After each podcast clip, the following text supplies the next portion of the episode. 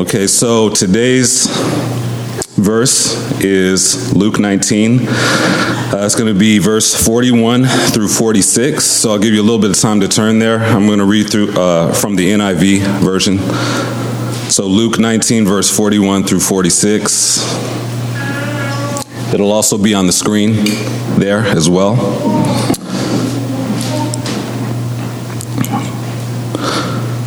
Luke nineteen, forty-one through forty-six. As he, Jesus, approached Jerusalem and saw the city, he wept over it and said, "If you, even you, had only known on this day what would bring you peace, but now it's hidden from your eyes. The days will come upon you when your enemies will build an embankment against you and encircle you and hem you in on every side. They will dash you to the ground, you and your children within your walls. They will not leave one stone on another because you did not recognize the time of God's coming to you." When Jesus entered the temple courts, he began to drive out those who were selling. "It is written," he said to them, "my house will be a house of prayer, but you have made it a den of robbers." All right, good morning, church. Good morning. I just send you greetings from my family. It's been, it feels like a month since we've been able to come together and worship together because we seem to pick up, we're like a Petri dish. Is that what, what are those called, right? We seem to pick up any sickness, so we would be a great case study for anybody who's interested in virology or anything like that. But it's been hard, and we're missing a number of our family today because of sickness as well. And I just want to remind that as a family, like, man, sickness can be so isolating. Um, surgeries can be so isolating and painful. So glad to have you back, Katie, with us. And to not forget, I just think that the enemy loves to to redirect our focus on ourselves and forget that there's just so many of us who are suffering and struggling, and and just really call you to to pick up the phone and reach out, because a lot of times we can be so tired and so struggling that we don't even have the energy to reach out, or we don't want to be a burden. So would you just preemptively reach out to to Pete or others who are are struggling right now? Um, Eden just always sick. She's just constantly sick. So she's home with Joanna and the other kids, and I think Elijah's somewhere in the back. Um, so that's just to say that it's good to be together, and we're kind of in this in-between stage where we're, as the song said, we're sojourners. We're waiting for our homecoming. We're waiting for Jesus to come back and make all things new. And until then, there's this world is full of trouble and loss, and it's so good to have a family to suffer together, to weather the storms together, to be in the trenches together for the greatest cause on the earth. So happy to be with you guys. Um, I want to start off with a question that is one of the most important questions you can consider, is that what do you think Jesus feels towards you when you sin? What's his heart like? And if you have a picture of his face, what's his face like towards you? Disgusted? Exasperated? What, what, what is he like towards us when we sin? And this is such an important question, because however you feel God is like towards you will deeply influence your prayer life, the way you relate with him. And so no matter how many prayer books you read or sermons you do on prayer, if you, you fundamentally believe that Jesus is constantly sighing at you and exasperated by you, then you're probably going to avoid him. You may avoid him with even good works, because that's a way for you can avoid him. That's that's a whole nother sermon. But with this, getting to the heart of how you perceive Christ's heart towards you is to the utmost importance. Now take it a, a step further. How does he feel towards us when we've blown it and now we're tasting the consequences of our sin? I, it's not hard for me to think about when I was a younger, younger, I know I'm young, but younger than me, when I was pursuing all kinds of toxic rela- romantic relationships. And my leaders warned me, some of my friends warned me, the Holy Spirit warned me, good wisdom warned me, and yet I put my head down and just went forward with it because I wanted what I wanted. I hardened my heart, and the fruit of that was deep pain and broken relationships. Anybody know what that's like? Anybody? Okay, two people have been in a bad relationship when you shouldn't have been, all right? The rest of you guys are really wise, and yeah. But all, but many of us know what that's like. Now, in the midst of my pain and suffering and all my crying tears on my bed and pillow, okay, all right, that's, that, that, that truly happened. What is Jesus feeling towards me in that moment? Is he like, this is what get, this is what, this is what happens, Sam, when you don't listen to me. This is what you get. Suits you right. You rejected me. You rejected my counsel, my leadership. This is what you get. I told you this happened, you dummy. Is that what Jesus is like? I know that's pretty pretty brash the way I'm pointing it, but I, I really do believe that a lot of Christians subtly, maybe behind the scenes, feel like that's how God feels towards you when you screw up. And then when you're going under his discipline, you're like, oh, God is just getting a lot of joy out of my suffering. The passage today helps us get into the heart of Christ. What does he feel towards sinners? And not just sinners, but sinners who are outright rejecting him. How does he feel towards these people? How does he feel towards people who are about to experience unbelievable punishment? And so what we see in this passage is Christ's heart and also his commitment towards justice, towards doing what is right. Now, I want to bring us back into the context. Last week, Pastor Ross preached on the, the triumphal entry of Jesus. And, and the word triumphal is a little funny that we use that word because it's a, it's a mixed, complicated situation, right? Because Jesus is coming towards Jerusalem. The whole book of, the, of Luke, his Gospel of Luke, is moving towards him coming to Jerusalem. The rightful king is coming home, and yet he's coming like a king, but not like a king. Coming like a king because some of his disciples are laying down palm branches and people are saying, you know, um, uh, what are they saying again? Hosanna, yeah, yeah, yeah, Hosanna, Hosanna. And not like a king because the re- religious leaders who should be at the very front welcoming him in, oh, our rightful king, are actually sh- shushing the people. Hey, what are you doing? You don't praise him like that. It's a complicated situation where you have some people praising him and other people confused and other people saying, do not praise him. He's not God. You can't do that. But what most of us don't realize, because probably a lot of our, if you grew up in the church, you watched Jesus movies, we have a a deeply influenced picture of Jesus and how he is by film. And you see Jesus kind of just like smiling, looking around like, thank you, thank you for praising me, right? But actually, if you look at Luke chapter nineteen, verse forty-one on the screen, Jesus is approaching Jerusalem, and as he sees it, he's weeping. See that? Jesus is approaching the city on this donkey, humble, meek, and mild, weeping. And this word weep is not, it is like the word weep in Greek. It's, it's the word you would use for lament or mourning, deep loss. So don't, so don't imagine like this tough guy Jesus who has maybe a tear kind of escape down, he quickly wipes it away, and people are like, were you crying? You're like, no, I'm not crying. I'm good. You know, I'm good. We're talking ugly tears. Jesus is ugly crying over Jerusalem.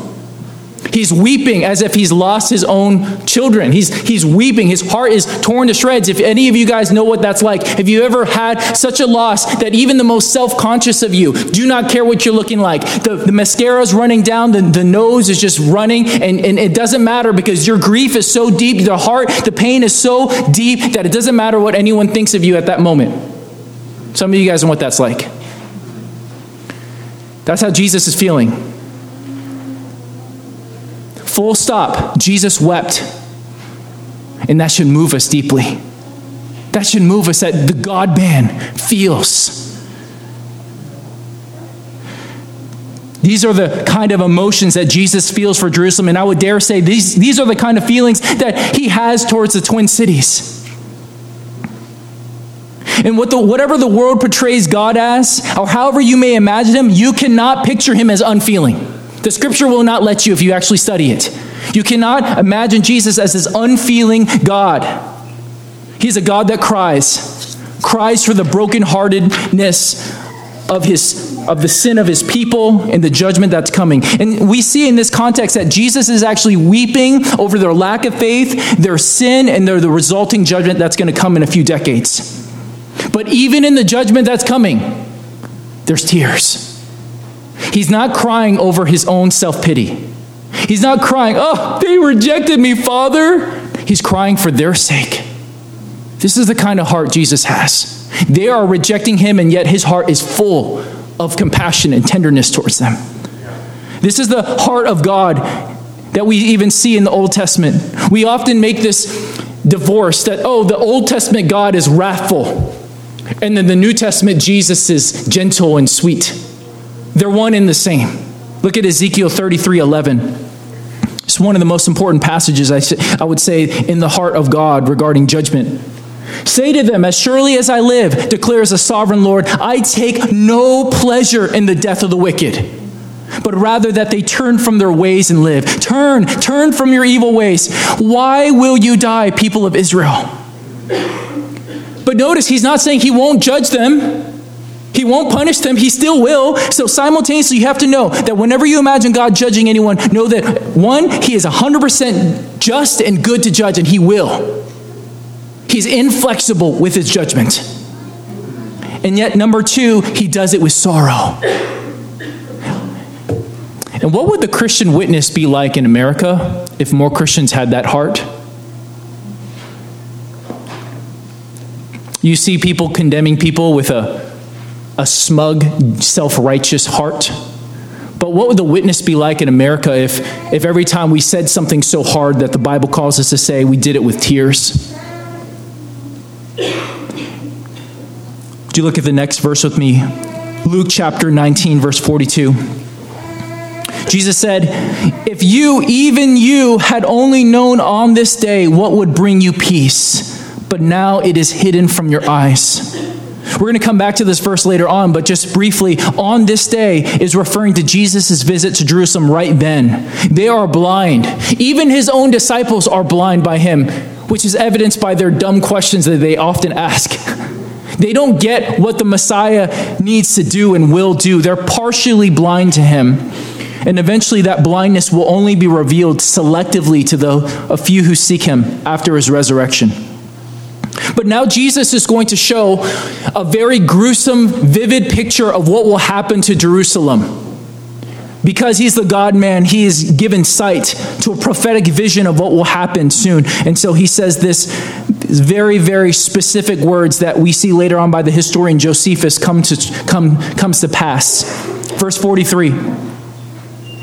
The days will come upon you when your enemies will build an embankment against you, and encircle you and hem you in on every side. So this is siege warfare. They will dash you to the ground, you and the children within your walls. They will not leave one stone on another, because you did not recognize the time of God's coming to you. So about forty years later, these words came true. In A D sixty-six, the Jews revolted against Roman control, and then three years later, Titus, son of Emperor Vespasian, was sent to crush the rebellion. six hundred thousand Jews died in Titus's onslaught. The scene is a gruesome and vivid picture of what will happen to Jerusalem at the end. And almost five months of holding the wall, holding the line, the Romans finally break through the walls of Jerusalem, and they come in and they do what most armies do when they've been sieging you for months. Away from home, ticked off by how pesky you are and how long it took. They unleashed their full wrath and their exasperation upon these people, even to the point where they don't even care about the, the life of a little child, and they're taking little babies and just throwing them on the ground. This is horrible. The people are half-starved, and in other sieges that we've seen throughout history, they're eating their own ch- children, They're eating their own urine and feces to stay alive. I mean, this this is this is not a pretty sight. And it accumulates to the very end where they burn the temple to the ground. Why does all this happen? According to the text, what does Jesus say? He says this at the end of verse forty-four. Because you did not recognize the time of God's coming to you. You did not recognize the time of God's coming to you. No, he doesn't say you did not recognize my coming to you. He says God's coming to you, which is a clear reminder that a rejection of Jesus is a rejection of God. This is God that they're rejecting. You reject the Son, you reject the Father. So the rightful king has come, and they will reject him. And they not only reject him as rightful king, they go to the most insane step. They treat him like a criminal and put him on a cross. And what the irony is, is that what do they say right at, at Pilate's judgment? What do the Pharisees and the people cry out? We have no king but Caesar. Do you guys remember that? And yet the irony is that Caesar himself will come and destroy them in just a few decades. And yet they're crying out that he's their king. They want so badly for Jesus not to be their king that they're willing to, to even say Caesar's their king. And Caesar's going to be the one destroying them. But consider, why do the Romans care anything about Israel, about Israel receiving Jesus as God or not? Why do they care? Because this text said that it's because they rejected Jesus, they did not recognize the time of his coming, that the Romans will do all this crazy stuff. Why do the Romans care? Why would they do that? Why, why would they be the instrument of God's judgment? Well, the answer to that question is they don't care. They don't care about Israel. They don't care about Israel's religion. They just want them to pay taxes and be good, good servants of the empire. So how does this make sense? God uses them to judge Israel, and yet they don't give a rip about Israel and what God is trying to do. Let me take an important sidebar to talk about something in this text that I find so confusing for many Christians, and for me it took it was a lot of tears, a lot of study for me to reckon with these realities. And that's God's sovereignty and man's free choices. Okay? Come with me for, for a minute to this little sidebar. Throughout Scripture, we see God's judgment is often executed through humans, human agency. So God is judging the city for rejecting God, but he does it with the free choices of Rome. And this is a mystery. If you were to tell a Roman soldier, hey, you know that God is using you and God is actually using you to judge those Jews for their rejection of Jesus as Messiah, what would the Romans say? What? No, he's not. We're wrecking them and destroying them, rape, pillaging, and, and destroying them because we want to, because we hate them. We don't like the Jews. And so what we see here is that God is meaning something, sending them for something, and then simultaneously the Romans are meaning and doing something that they want. Let me, let me share Isaiah chapter ten. This is a, a passage that kind of brings this together so that you know that I'm not just pulling this out of nowhere and trying to impose upon this text something that I was taught, but something that took years of careful study as I kept reading the Bible over and over again and seeing this pattern. Would you look at Isaiah chapter ten, verse five? It's on the screen, but if you have a Bible, please grab it. So this is another time Isaiah is talking about the Assyrians who are coming to judge Israel. Woe to the Assyrian, the rod of my anger, in whose hand is the club of my wrath. I send him, this is God speaking, against a godless nation, Israel.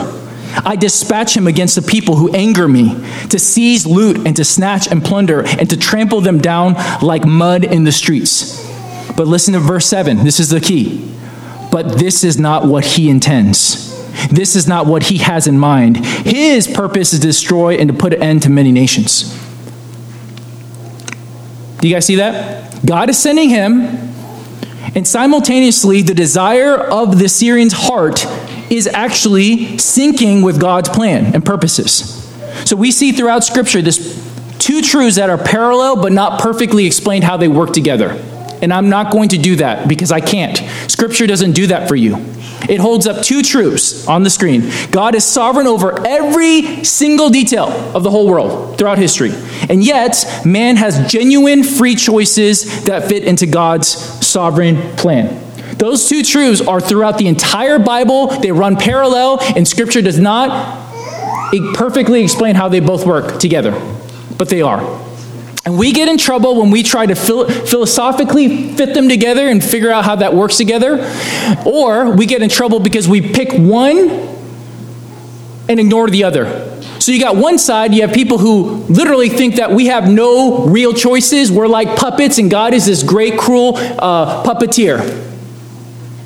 Some people would call them like a, a hyper-Calvinist. On the other hand, you got people who so elevate man's free choices and free agency and free will that God is basically just constantly reacting to man. God doesn't actually know the future. He kind of does because he's smart enough and he can kind of plan out all these all these different alternate timelines of work, and then he's constantly reacting to us, but we can't really trust him with the future because he doesn't know what the future is and he can't control the future. He's not sovereign. Now, those are a lot of words that just came out. and and the pastors would give me a lot of feedback. They're like, Sam, slow down. Stop talking so much.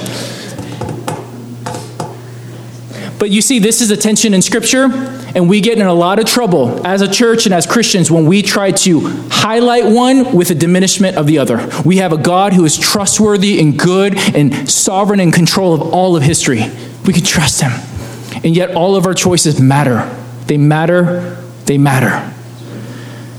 And I know that I just opened up a can for some of you. And if you want to talk more, I'd be happy to talk more with my Bible open and to wrestle through these texts. They're hard. They're hard, and they take time. So don't take my word for it. Let's go through the Bible more and more in the future. So back to the text. I, I just want to clarify that because I think it's important to understand why Rome would do such a thing and be used as a judgment. Now let's look at this cleansing of the temple. Jesus cleansing the temple can be very confusing for, for many of us, right? But what we see is that what Jesus is doing is he's foreshadowing the judgment that's going to be put upon the church, uh, on the temple, and demonstrating this with a live, li- live um, demonstration. But before I get to, to that, let me remind you what the purpose of the temple was, because this is important. The temple was God's answer to the age-old question of this. How does a holy, good, just God dwell among a sinful people? God wants to be near his people, but his people are sinful. So how does that work? And so God needs a way to mediate his presence among his people. So the temple was there, God's presence would be there, and it was a constant sign upon Israel of his special, unique favor that made them distinct among the nations, that his presence and blessing was among them. And throughout the years, there's a constant sign that God was actually there. There's a glory cloud of God's presence and favor. But then we see a problem that throughout the years, Israel continually give themselves to other lovers. They worship other lovers in the midst and other gods in the midst of the temple. And then the glory cloud of God's presence actually leaves in Ezekiel. And then verse forty-five is so beautiful because in walks Jesus into the temple. The presence of God manifested manifested in a person. The true temple walks in the temple. And when Jesus entered the temple courts, verse forty-five, he began to drive out all those who were selling. And he says this, "It is written," he said to them, "My house will be a house of prayer, but you have made it a den of robbers." In the other gospel accounts, you probably have seen this, or if you've seen movies, you see Jesus gets a cord of whips, and he's literally driving people out of the temple. He is flipping tables. He he's flipping mad. And it and it's jarring for us because we have this picture of Jesus as just, just like this sweet, like, meek old man, and he is. And throughout Scripture, we see that the people that the world and society was harshest towards, he was most gentle towards. And those who were self-righteous and they thought they knew everything were leading people astray, he was seemingly harsh and direct towards him. And so then the question is, they must be doing something really bad for Jesus to have this kind of response to them, right? So the question is, what are the people doing in the court that are that's making Jesus respond with such craziness? And I'll say this, fundamentally, they're grossly misrepresenting the character and heart of God, and they're wronging people. So here are three issues that are coming up on the screen if you're taking notes. There's greedy merchants and priests. There's extra barriers on the Gentiles that they're placing. And then there's a false hope in the temple they're placing their hearts on. When Jesus says, "My house will be a house of prayer," he quotes both Isaiah fifty-six and Jeremiah seven. If you're taking notes, he's taking two passages from two different contexts and cramming them together. And for us to understand what Jesus is saying and what he's implying by these statements, we have to go back into those original contexts and understand what was going on in Isaiah's day and Jeremiah's day. Does it make sense? So we're going to take a, a minute there. But what we see in the beginning of Jeremiah seven is that Jeremiah actually walks into the courts and declares a prophetic judgment upon the people. And so Jesus is literally following in his footsteps and doing the same thing, standing in the same court, proclaiming a prophetic judgment. And if you have ears to hear and you know your scriptures, you're saying, whoa, Jesus is pulling a Jeremiah right now. So what's the first thing that Jesus has issues with? I'm going to highlight greedy merchants and priests. Now, the temple was a place where you would sacrifice to Yahweh, But if you lived in Beersheba or far, far away in Dan, it would be very impractical and challenging for you to bring all the necessary livestock and sacrifices all those many miles, treacherous miles, right? That makes sense. If you ever try to lead cattle by yourself, that's hard, let alone for miles and miles. And so what they would do is they would create a system where as you enter Jerusalem, you could come with the bare necessities and pay local merchants and local businessmen to get the necessary sacrifices you would need. Seems like a good service, right? But it was. But what happened is increasingly these people start to extort the foreigners. They needed the sacrifice. They knew they needed the sacrifice, and they would abuse them with exorbitant prices that they had to pay. It's kind of like when you go to a Twins game or a Vikings game, and you start getting really thirsty, and you buy a bottle of water, or you think about buying a bottle of water, and you know that that four dollar bottle of water is not worth four dollars. And they know that too. And they know you have nowhere to go because there's two water fountains for like forty thousand people. And so you're stuck. And so you have to pay it. And while you pay, you're like, you know, I could buy fifty bottles of water for four dollars, right? It's kind of like that. These people have traveled a long way. They don't have resources and they need a sacrifice. And these people know that and they're taking advantage of them. And then the question would ask is, how could they get away with such heinous, terrible treatment of people? Well, the religious people, the religious leaders would have to be okay with it. They knew. It wasn't some secret. And so my guess is, Jesus saying this is a den of robbers, I'm guessing not only the merchants and those who were selling, but the priests and the religious leaders were getting a little cut of it too. And I bet that they weren't in their inner chambers at their house like, we're just wronging these people. They probably compromised in their head and rationalized, oh, we are creating a necessary service for the glory of God. It's okay.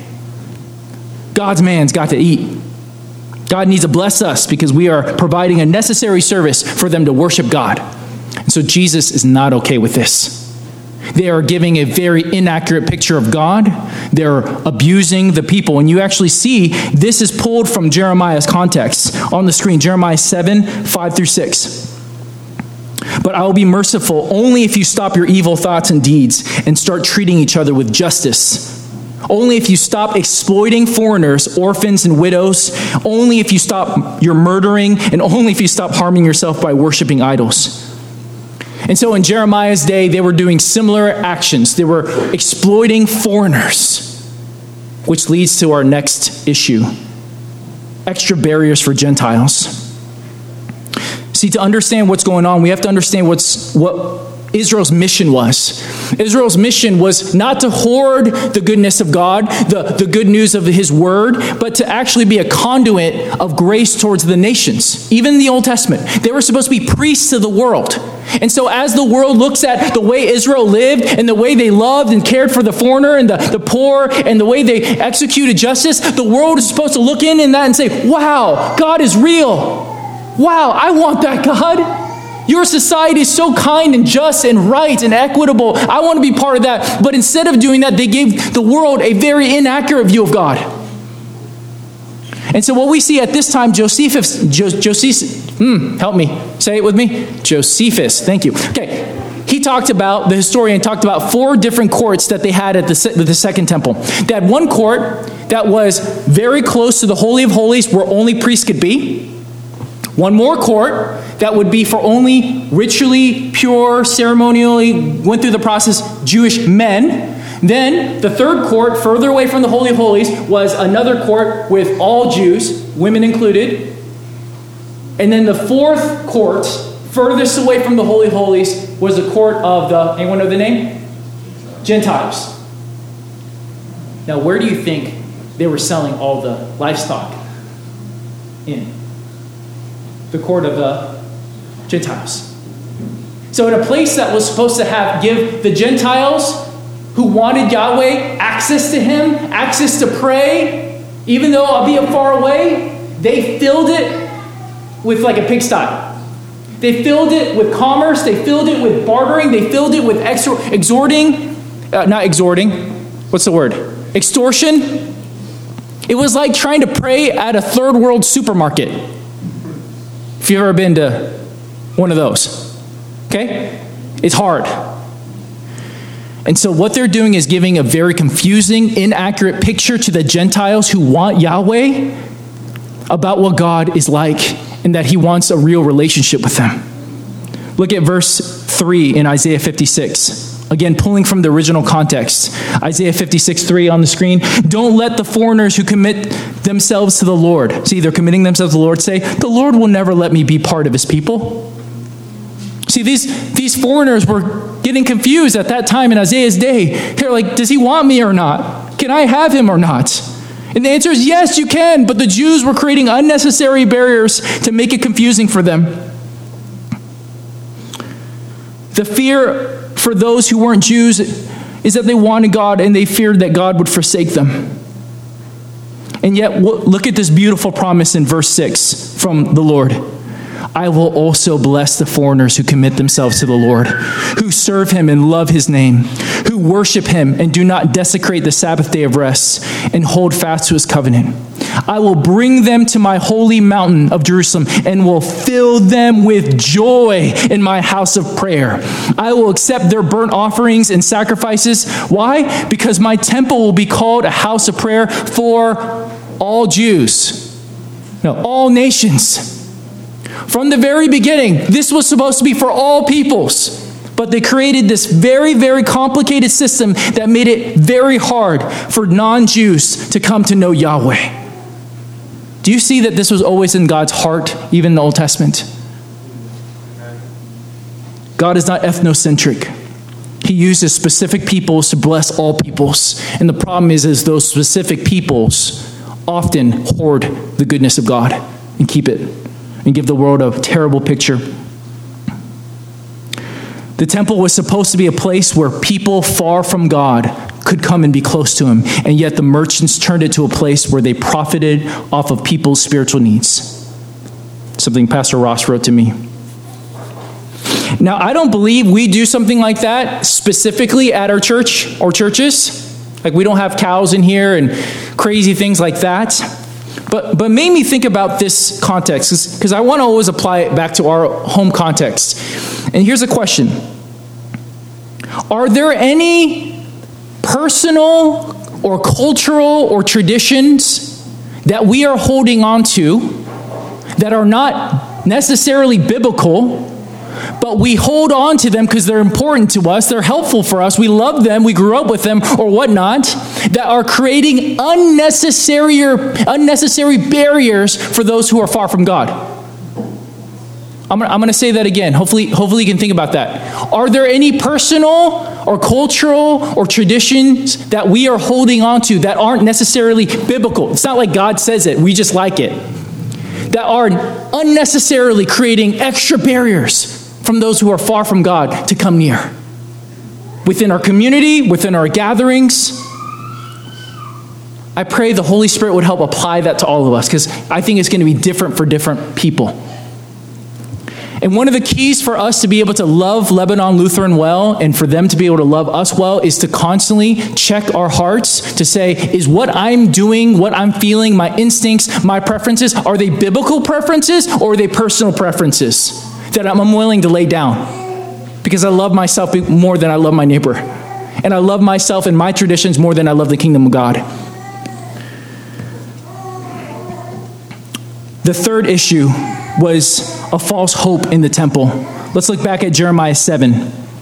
Jeremiah seven, verse four. But don't be fooled by those who promise you safety, simply because the Lord's temple is here.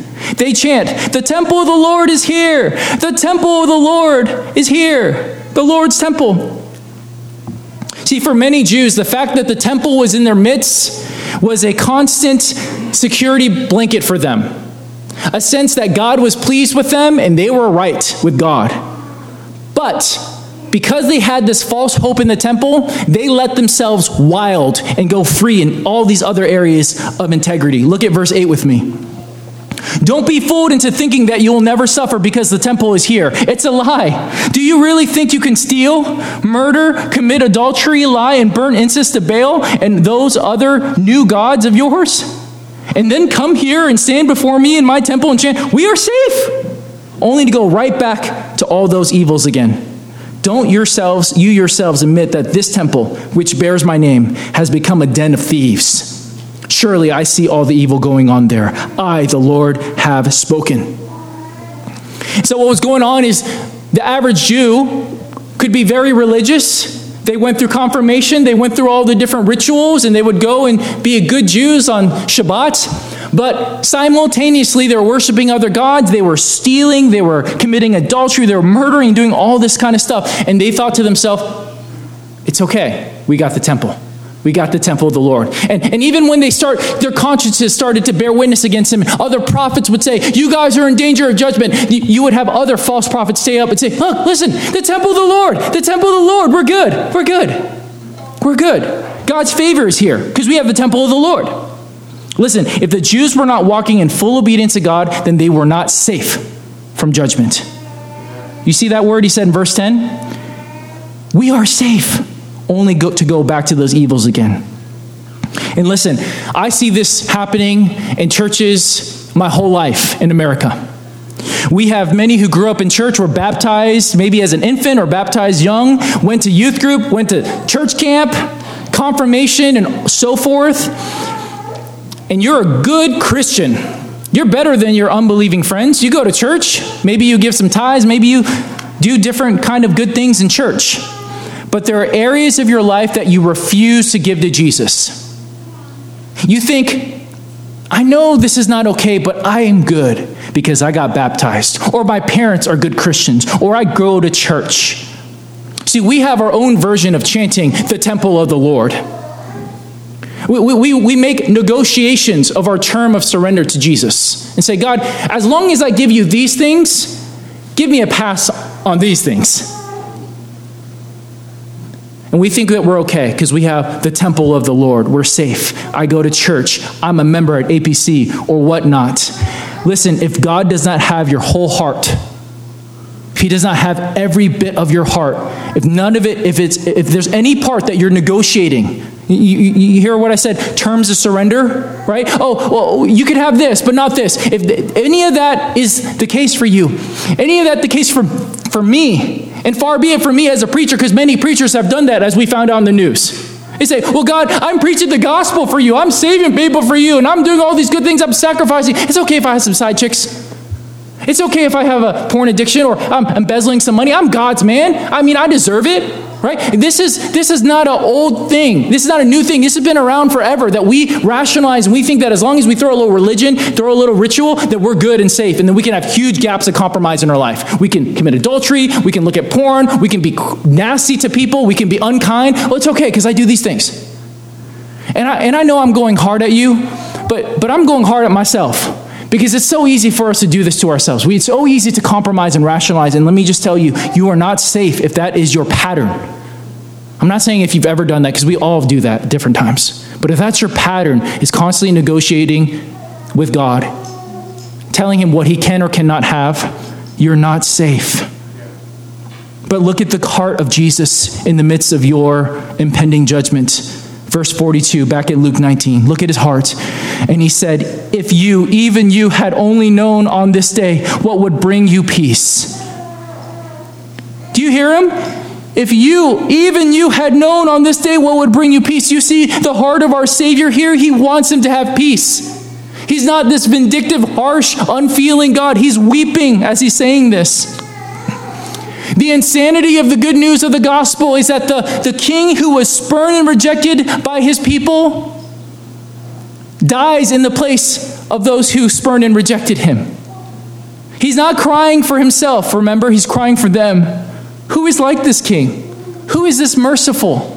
Imagine if a whole community rejected you and you're weeping not for your own self-pity, but you're weeping for them.